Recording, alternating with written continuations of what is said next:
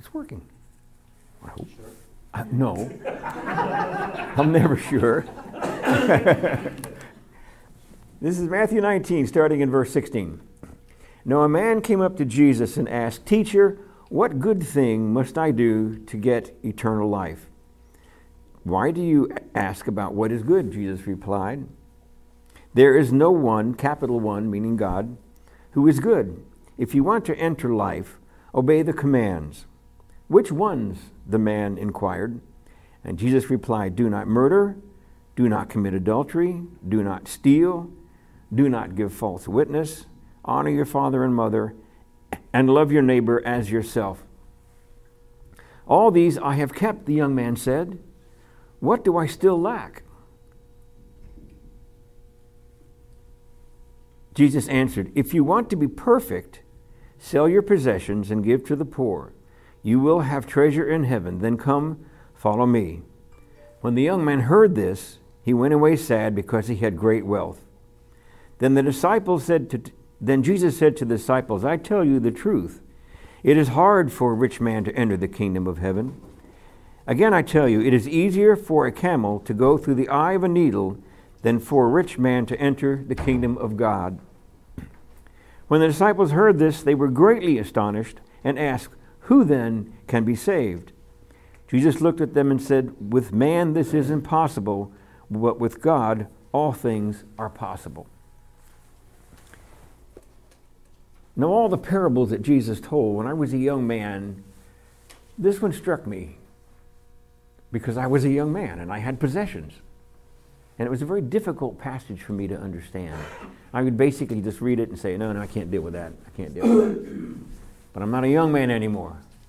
And so I can deal with it. And I hope that we present information here that's useful and beneficial to you in your Christian life. Now, I encourage you to ask me questions, to interrupt with your thoughts at any time. That's fine. All right, let's see if this machine works. All right. This was not an uncommon thing for people to be asked to come follow me. In, the, in that time in history, to be asked to follow a teacher was a great honor. So here's two examples of people who took that advantage. As Jesus was walking beside the Sea of Galilee, he saw two brothers, Simon called Peter and his brother Andrew. They were casting a net into the lake, for they were fishermen. Come, follow me, Jesus said and I'll make you fishers of men. At once they left their nets and followed him. As Jesus went on from excuse me, from there, he saw a man named Matthew sitting at the tax collector's booth. Follow me, he told them, and Matthew got up and followed him. So this was not an uncommon thing for Jesus to ask that young man. It was quite an honor. Now, a young man came up to to Jesus and asked, Teacher, what good thing must I do to eternal life? Why do you ask me what is good? Jesus replied, There is only one who is good. What did the young man not understand? Teacher, what good thing must I do to eternal life? As if he could do one good deed and that's it. Man, I got my ticket. Here it is. It's stamped and ready to go. Maybe it's because he was young. mm. For it is grace you have been saved through faith, and this not from yourselves, it is the gift of God, not by works, so that no one can boast. Now, granted, this scripture was written after this encounter, but the understanding was not unique. We cannot do a good thing to get our ticket to heaven. Our, our ticket to heaven is faith, through faith. Why? So that we can't boast. We can't get to the pearly gates and say, Hey, Peter, let me in. I did my thing, let me in. We can't do that. We're in by faith. Hebrews 11, on and on and on. By faith, Abraham, by faith, by faith, by faith, by faith, by faith. Not by works, but by faith. So the young man, right off the bat, didn't understand that simple truth, not by works, but by faith. But don't you think, John, though, that in that culture, especially the Jewish culture, the thing is, is that if I am rich, because the idea is if I'm good, God blesses me. If I'm Right. bad, God punishes me. Okay, well, look, I'm, I've amassed I'm rich. wealth, stuff like that. So evidently, I'm a good person already. So, you know, so I've got all this goodness around me because I can just look at my bank account and say that I'm good. So maybe there's one more thing. One more I wanna thing. Make sure that it's, it's, it's sure. You know, and I don't think it's all that far from some of our thinking when we were young. Oh, yeah. Right, that I could go to and be a, one good thing to be a missionary and, and, and come back and say, okay, then I've, I've earned it because Exactly. I've done this one thing. Done the one I thing. could- I mean, we may not like to say it out loud, but I think that we've all kind of thought that, Right. Well, let me just go back to that then. Okay, what did, that's what the next slide was. Have we ever not understood exactly what you said, Sam? Have we ever not understood? Have you been, as a young person, and said, you know, I want to go to heaven. What do I have to do? What good thing can I do? I'll be good. Well, as you grow up, you figure out, eh, that doesn't work. I can't be good. I can't be good. He didn't understand that. And some, when I was a young man and became a Christian, I came out of that baptism water and said, My sins are washed away, and I ain't never going to sin again. See how long that lasted. yeah, well, that was a great disappointment to me because I was serious. I was dead serious. And of course, it didn't work. It, that didn't work. If you want to enter life, obey the commands. Now, I don't understand why he said which ones. You obey all the commands. What do you mean, which ones? So Jesus replied, Do not murder, do not commit adultery, do not steal, do not give false witness, honor your father and mother, and love your neighbor as yourself. Now, the lover your neighbor as yourself is not one of the uh, written Ten Commandments, but the concept is there. He says, All these I've kept. I've been good. I kept the commands. He said, What do I still lack? What do I still lack? He kept the rules, but something was missing. Twice he said that. What good thing must I do? What do I still lack? He knew something was missing. Have you ever felt like something was still missing? You know, I go to church three times a week. You know, I, I put my money in the collection plate. I do what I'm supposed to do, and somehow something's missing. Something's missing. And if we base, base our faith on the things that we do, how good we are, all the good things we perform, we're going to end up feeling what's missing. What's missing? And that's a sad thing that people go through their lives living a religion of rules. I kept the rules. Something's missing. And therefore, we would say, whenever we were asked, are you going to heaven? I hope so. My wonderful mother, I hope so. She never had confidence in her salvation. Something was missing. Some, and I could, I spent many hours talking with her, and still, I hope so. It's a sad thing. It's a real sad thing. On her deathbed, she never knew if she'd go to heaven or not. I mean, her, her de- death wish was, God, please accept my soul, as if there was some question. That's a sad thing to have that missing in your Christian life. And it was missing in this young man's life. It was missing. What a sad thing that is to live like that. Well, I think I picture, I picture so, it, to me, it's so vivid, and the fact is, is that, I mean, and, and we've probably all walked down there, have done this walk before. You know what? And so we get to the part of where we, you know, we're raising kids, but we're doing this and we're doing that. And there is this constant feeling is, am I doing enough? And, Am I? and, and we never get to the point of where we feel confident in it.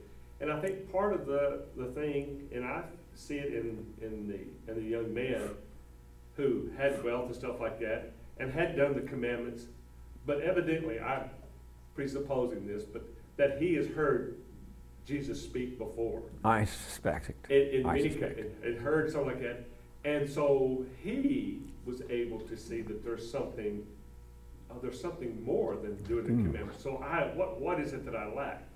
And I said that idea of the Holy Spirit pushing, saying, guys, it's not that. You know, you can continue to ask that question, and you need to find ask it to the right places. Right. So finally, he went to the source and said, "What Right. do I lack?" And he What said, do I "This lack?" is what it is." And it's, it's pretty obvious that Jesus had compassion on the young man in the story as we read it. It, it wasn't like he blew the young man off. He was serious in what he said. Thank you, Sam.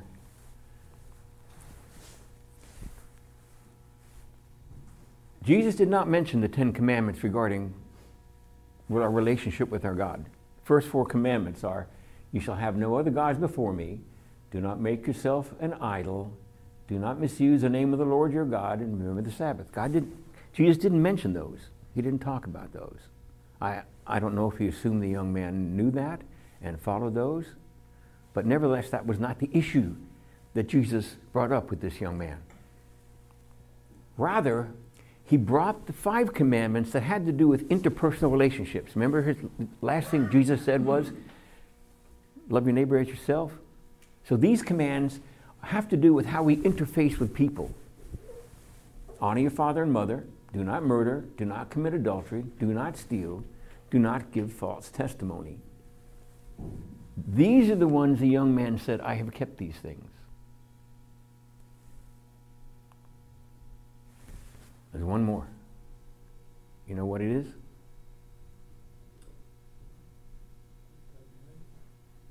Do not covet. Do not covet. Do not covet. Isn't it strange that he did not mention that one to the young man? With lots of money, don't covet. This is a quotation from the book Love Wins by Rob Bell. To covet is to crave what someone else has. Coveting is the, dis- dis- is the disease of always wanting more, and it's rooted in a profound dissatisfaction with the life God has given you. Coveting is what happens when you aren't at peace. I thought that was really spoken well. Coveting. Let's talk a little bit about coveting. Now, this lesson isn't all about money, but it's brought into here, so we're going to use that as our tool. At the Industrial Revolution, you had these, these guys that were incredibly wealthy J.P. Morgan, uh, J.P. Getty, John Rockefeller. John Rockefeller was asked, You have great wealth, Mr. Rockefeller. How much money do you need? There's no way you can ever spend your money to buy things in this world. And his answer was, One more dollar than I have now.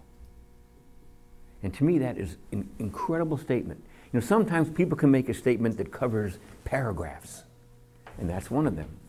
It didn't. It wasn't relevant to the things he had, or what he could buy, or what kind of vacation he could go on, how big a house he could have. It had to do simply with amassing money. Now, I can't think of anything in this world more disappointing than just trying to amass money for the sole purpose of having one more dollar. Now, we all work so we can have. We have homes and cars and raise our children and buy clothes and so forth. But we don't do this for the one more dollar. If we do, that's a sad life to live because there's always one more dollar. There's no peace. There's no peace. My mom has lots of, lots of sayings, and one of her sayings was, Money doesn't buy happiness, but neither does poverty. And there's a, there's a big statement there, right? That our happiness is independent of whether we have a lot of money or whether we don't. If we're looking to be happy by gathering things, it's a great disappointment. It doesn't work. And so many people think it does work. It doesn't. Our happiness is independent. Our peace that comes from God does not depend on what we have. It doesn't work. Oh, wait, let me get back. One more thing. Um, we have a neighbor on our block. And this, sometimes he leaves his garage door open. you should see it. That thing is packed from floor to ceiling, wall to wall with stuff. I mean, just, you can't walk through the garage. It's incredible. It's just stuff, all the way, stuff. When, when Dell uh, and I were living in Washington working um, at the Hanford facility, we, we knew a woman, um, a single lady, and she was a hoarder. And you went to her house, and there was a path between the stuff. It was probably stacked about this high, give or take. And there, were, there was food that was, you know, half-eaten, rotting, and there were boxes that were never opened. They were just boxes of stuff that were never opened. And she said to Dell, Dell, I know you're neat and fastidious. Can you help me get rid of them? Do something with this. And so Dell said, Yes, I can. What we have to do is take everything out of the house and put it in the front yard, and then put back in exactly what's important and get rid of the rest. And she said, I can't do that. I can't do that. There was an advertisement we lived in Denver, working at the Rocky Flats facility. They had a, a real big flea market. It was really nice flea market. And they had a radio advertisement. And they were talking about stuff. Two gentlemen talking. The first gentleman says, Why do people go to the flea market? The second gentleman says, So they can sell their stuff. The first gentleman says, Well, who buys all this stuff? And the answer was, The understuffed. and I thought that, that summed it up so well. Just stuff. Just stuff. But, you know, we, we do have to be, I think, extremely careful that we don't sit in judgment of somebody else's stuff.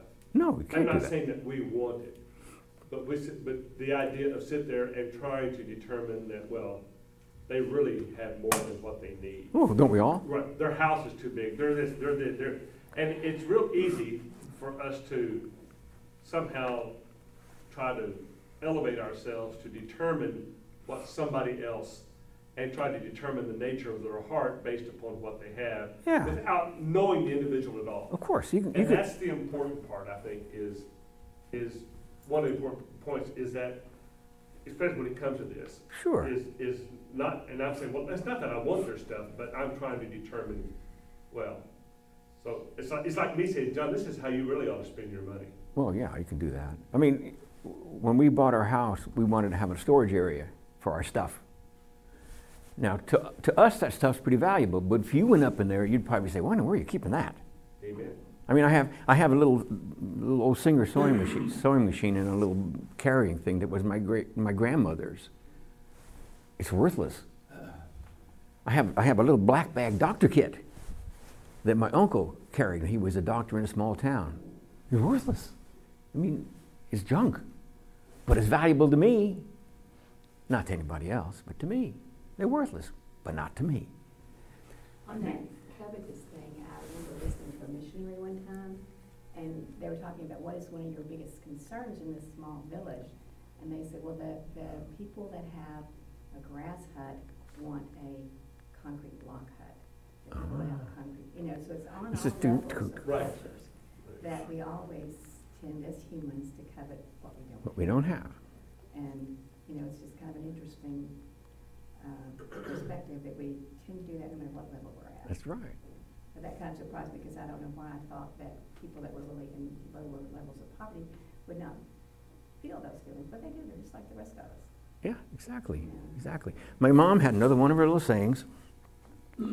Um, let me get back, back, back a second.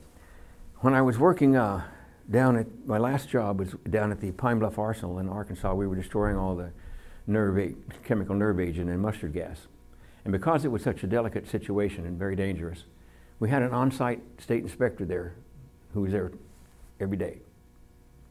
And this guy had every toy you could imagine. He had ski-doos, he had snowmobiles, he had a big camper, had a huge pickup truck, he had a boat, and he was a really nice guy. I mean, I really liked him. Very nice fella.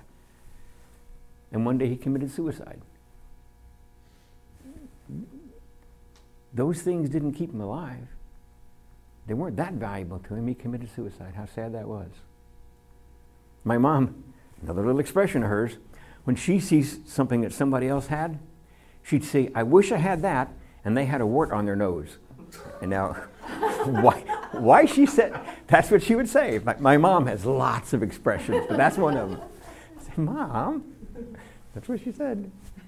Can I say that, um, I, I think that what I get from this rich young man Uh-huh. is that, um, the young man was giving the choice of, of keeping all, everything that you've accumulated over your lifetime or going and searching for God and, and, and eternal life. And that's the choice that he made. He That's says, the no, my stuff is too important for me to give it up to go and find Right. the true meaning of life or everlasting life. That, that is. So I. I don't think that God has a problem with us being successful No. and being prosperous. But when we put all of that stuff be ahead of God, and that's where the problem is. Exactly. And, and somebody can accumulate wealth, but if, if they're, you know, and have a good life and have a house and have a boat and travel, um. That's great. if- But if they're not, if they're not giving back, you know, if they have family members that are in dire need, um, and they're selfish in that, in that way, I think That's that's, right. that's really the. the That is, that is the point, and that's, that's what we're going to draw to real quick. That is the point. That's the point. if you want to be perfect, go sell your possessions, give to the poor, and you'll have treasure in heaven. Come, follow me. Let's look at perfect a second. If you want to be perfect, now in, in, this, in this context, perfect meant righteous to God. Okay? And we can be righteous to God, not by our own doing, but by the gift of God. But have you ever in your life, as I talked about myself after I was baptized, I was going to be perfect? Perfect. Have you ever thought that as a goal? I'm going to be perfect? That's a rhetorical question, by the way, aren't they? When we were living in, in Denver, I tried for five minutes five minutes. That was eh? kind of my goal, five minutes at a time. yeah. It's kind of like, you know, Lord, give me patience and give it to me now. I mean, right off the bat, you blew it, you know what I mean? We um, were going to a church back in the 70s, and a movement began called the Gainesville Movement. I'm not sure if you're familiar with that. But the Gainesville Movement was started by a gentleman named Chuck Lucas out of the Gainesville Church of Christ in Gainesville, Florida. And it targeted basically college people. And what they did, they would, they would convert a college person to the Lord, and they would put them on a 40 day regimen that was carefully monitored. And during those 40 days, they were to get the sin out of your life. Get the sin out of your life. Become perfect. But can you guess what happened? They began to fall away pretty quick, pretty quick. And so there were classes for these pe- young people to help them understand the concept of grace and the concept of forgiveness. Because that's not they were taught. They were taught perfect. Doesn't work. Doesn't work for anybody. Ah, when the young man heard this, he went away sad because he had great wealth. What of economic system do you think this person or this, you know, the surrounding, these people at this time, there's Jesus, I guess, Mm-hmm. you know, somebody who's got a little cash, excess disposable income. Mm-hmm. What kind of economic system prevailed in that consideration? Well, in, I, I read about this young man on the internet. There's, there's, there's a lot about that on the internet if you choose to look at it. And one of the comments was there were very few people who were rich in that time. Very few. Most people were relatively poor. They basically went to work, and that was what they had to buy their food. So it's a very different system we have now. We really don't have people in our country that are starving to death uh, because they don't have. So it's, it's, it was a very different economy. You're right. Very different. I, I'm not making a, a, a summary, I'm just wondering, what are the alternatives?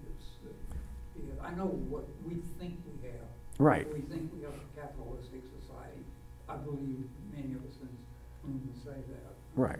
But it's not trying to- complete. Is this like, the king owns it all, owns the people? Is this like a slave society? I don't know. Not, not quite. I mean, it- there, it was a capitalistic system in the sense that, uh, and we have a lot of analogies that in the Bible where they went into the vineyard to work and so forth. They would work for what was called a denarius, a day's, a day's wages. And that's how they supported themselves.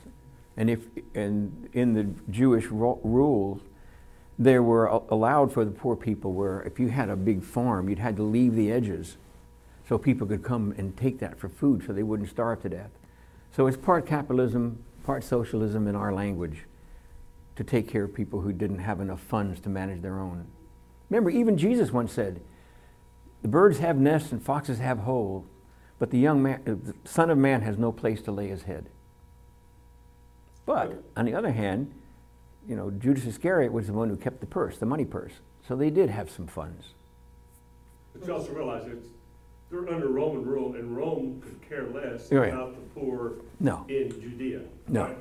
So there was, there was not government services, there was not any kind of, so it was, you fend for yourself, so you beg, or you, whatever. Beg, or you ha- have you work for the vineyard, or The advice was, I think, go sell everything.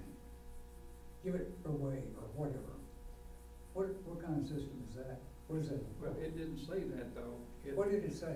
uh, if you kind of look back at the statement, it's, uh, it, it could be assumed that it's go sell not all of what you had, but what you got, and give, give some to the poor. Reduce yourself to. poverty. reduce yourself. Yeah. He said give it all to the poor, right? Give it to the. He didn't say all. He said, "Go and sell your possessions and give to the poor." That's the quotation. By the way, it, it might be, I heard it was, uh, the assumption was he was a ruler because if you weren't a ruler, you probably weren't rich. Right. True. This commentary has a comment that's interesting. Okay. It said, Christ knew that covetousness was the sin that did most easily beset this young man, and that though he had, what he had, he had gotten honestly, he couldn't cheerfully part with it, and by this, he discovered his insincerity. That's right. That's why I keyed on the big word covet. Because I really think that, that Jesus understood the young man that he had a problem with that. And I think that's why when he listed the commandments, Jesus did not include that one. Because he knew the young man could say not he could not say honestly, I've kept these commands. He would have to say, Yeah, all but one, if he was honest. I think that like um, sorry, I lost my voice. It's all right. I think I got it too. Um, Been yelling at her husband, I'm sure. yeah. Yeah. I think that like when I, especially growing up, looked at this, I was like, okay, this is sort of a blanket statement for rich people. Like it's so hard for a rich person to get to heaven. And I think that listening to what you're saying is like that was this guy's issue. His issue. His issue. Some other guy's issue could be completely. Ah, we're going to talk about that. But his issue is something else. So it's not just like all rich people go to hell, which is what I kind of thought in a It, way. originally, yeah. Yeah, and so, you know, it could be this guy is like um, anger or whatever, Uh-huh. lying. So Thank you for that nice segue into the next portion. you to be perfect, sell your possessions. It was his things, perhaps coveting, that kept the young man from following Jesus. Perhaps, perhaps. But there are other things, segue, that can keep us from following Jesus. Not just wealth, it can be anything can keep us. Look at some examples. Do not be misled. Bad company corrupts good character, right? You can choose to go with the bad company. Say, okay, Jesus, I'll, wait, I'll, I'll be with these guys for a while and then I'll, I'll come back. I remember when I was in the service, ooh, I hung up with some guys that weren't so great. She set him straight, right? Yeah, yeah, just, just for, yeah, Yeah, yeah, yeah. Yeah, yeah. Or look at this one. Do not love the world or anything in the world. I mean, don't, I, love, I love the world. It's a beautiful morning this morning. It was an incredible morning. I love it. No. If anyone loves the world, the love of the Father is not in him. And then he just defines what that means. For everything in the world, the cravings of sinful men, the lust of the eyes, and the boasting of what he has and does, does not come from the Father, but from the world. So there are other things besides money that can say, I'm sorry, I can't follow you because I'm going to follow this path. So we need to broaden that out if we're going to make application to us about this parable. What is it? In all of Jesus' teachings, he went for the motive, the, the issues of the. He would, um, I mean, like, everything that he said was a command, but it also went to what was your heart behind it. I mean, like, if you gave everything you have to the poor, but you don't love, it probably do It nothing. you nothing. That's right. Exactly. And here he was. What what was the problem with this young man's heart? Coveting, obviously. But it could be it could be anything. It could be pride, okay? Boasting, pride. It could be lust of the eyes, cravings. There's many things that can lead us away from Jesus. So we shouldn't be too critical of this young man. We can sit and say, "Oh, yeah, you." Maybe you know we should kind of look at ourselves, say, "What is it in my life that's tending to keep me away from following Jesus?" Rather than being critical, let's be introspective. Okay, well, I have a question then. Um, so like you were talking about before of having that confidence and that we're gonna go to heaven, like your mom and stuff. So say she coveted like till her last day, like that was just her thing. You know, I mean, that was just her thing. She never could overcome it, you know? Mm-hmm. I mean, I think that, I think she's still into heaven. Oh yeah. You know, even though somebody like struggles with the sin. Struggle with something. You know, but like how does it, you know, talking about this man. Oh, exactly. Sad, meaning sad what? Like sad he is done as far as like God's concerned or what? You know? Well, yeah, that's that, that is the point of this of this lesson, is that, and and thank you for the segue because he goes into that know, again. like, Beautiful, thank you. Okay, then Jesus said to his disciple, "I tell you the truth. It's hard for a rich man to enter the kingdom of heaven." Again, I tell you, it's easier for a camel to go through the eye of a needle than for a rich man to enter the kingdom of God. So now we're going to talk about this idea. Okay, what does it take? What does it take? You know, my mom, now I think she was joking with that coveting remark, but there might have been some underlying truth to that. What does it take? Now, I love this a camel through the eye of the needle. Have you ever heard a sermon? Oh, yeah. Huh? Where it says there was a little gate in, uh, in Jerusalem and, and, and a camel had to squeeze through without anything to get through. Eh, Um, well, you know, um, maybe so, but, uh, you know, it doesn't look, that doesn't look too promising for the camel, does it? Yeah. I think this is what he meant. I think I think this is what he meant. Yeah. The, um, there, history has shown, you can look it up on the internet, there's no such thing as this little gate, the camel gate. It doesn't exist. This concept didn't come into Christianity till around the ninth century. And I know you've heard it in sermons, but unfortunately, eh, wrong, doesn't That's, exist. that's where preachers get their stuff. Well, it's a great, it's a great lesson. It's a wonderful lesson, right? If you really get. Uh, so, what, what, what does it mean? Jesus often used hyperbole in his teaching. Here's two examples. Why do you look at the speck of sawdust in your brother's eye and pay no attention to the plank in your own? How are you going to have a plank in your eye? I mean, come on. Okay, it's an exaggeration to make a point. Here's our camel again. You blind guys, you strain out a gnat, but you swallow a camel. You can't swallow a camel. What, really is the point of those two ideas? Okay, the point, this point here is, is, is an exaggeration to demonstrate a point. No, Okay. the result of the point. What action does the point suggest? Okay, thank you for the segue. That is exactly right. What, what action does this possess? Obviously, that camel, it ain't going to squeeze the eye, and that's a big needle. It's not going to happen. Okay, so what's the answer? Is it, is it, what's the answer? The answer is Jesus said to his disciples, I tell you the truth. It is hard for a rich man to enter the kingdom of heaven. Again, I tell you, it's easier for a camel to go through the eye of a needle than for a rich man to enter the kingdom of God. When the disciples heard this, they were greatly astonished and asked, Who then can be saved? Right? Isn't that the answer? Who then can be? If, if this is impossible, a camel can't go through the eye of a needle, who can be saved? He looked at them and said, With man this is impossible, but with God all things are possible. And that's our answer. That's our answer. We do not have the capacity to do a good thing, to do a good deed, to be perfect, to get to heaven. We don't have that capacity. And the answer is with God, all things are possible, even our own salvation. Well, I think part of the thing, you know, especially when you go back to the two examples where you talk about, you know, the plank and stuff. Uh-huh. And I think that, you know, that, what, one of the things he's saying is, okay, here's perspective. So what are you focused on? So if I am focused on this one thing, so I, there will be big things that come my way that I do not even see.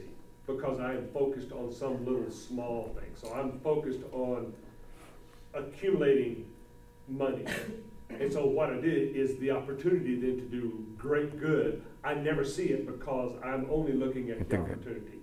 So I've got this plank in my eye of, it- it's, that's obscuring my vision from really doing what God wants me to do.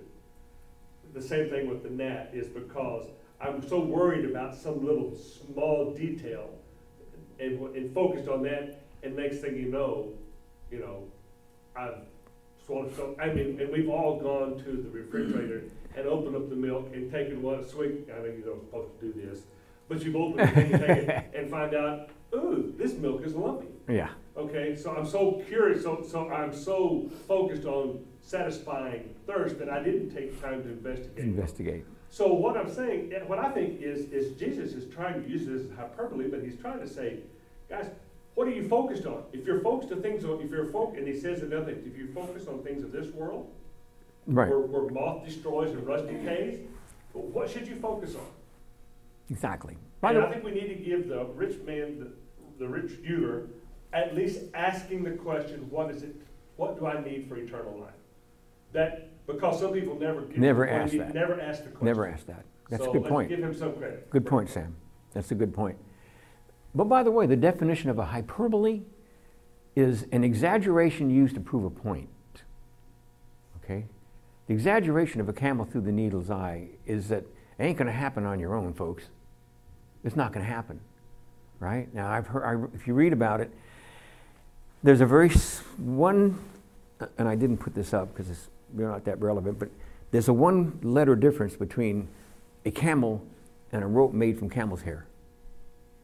So some preachers prefer to say, oh, what it really was supposed to be in the Bible, rope made of camel's hair that would be really hard to get through a needle because it's a rope. That's not what the Greek says. The Greek says camel. Camel. That's the hyperbole. How are we doing for time? Okay, we are out of time, folks. So the, the, the whole thing boils down to this. The apostles are right. But who can be saved? No one can be saved on their own. We're only saved through the love and the sacrifice of Jesus Christ our Lord. Thank you for your participation, your comments. I appreciate it. Have a great day.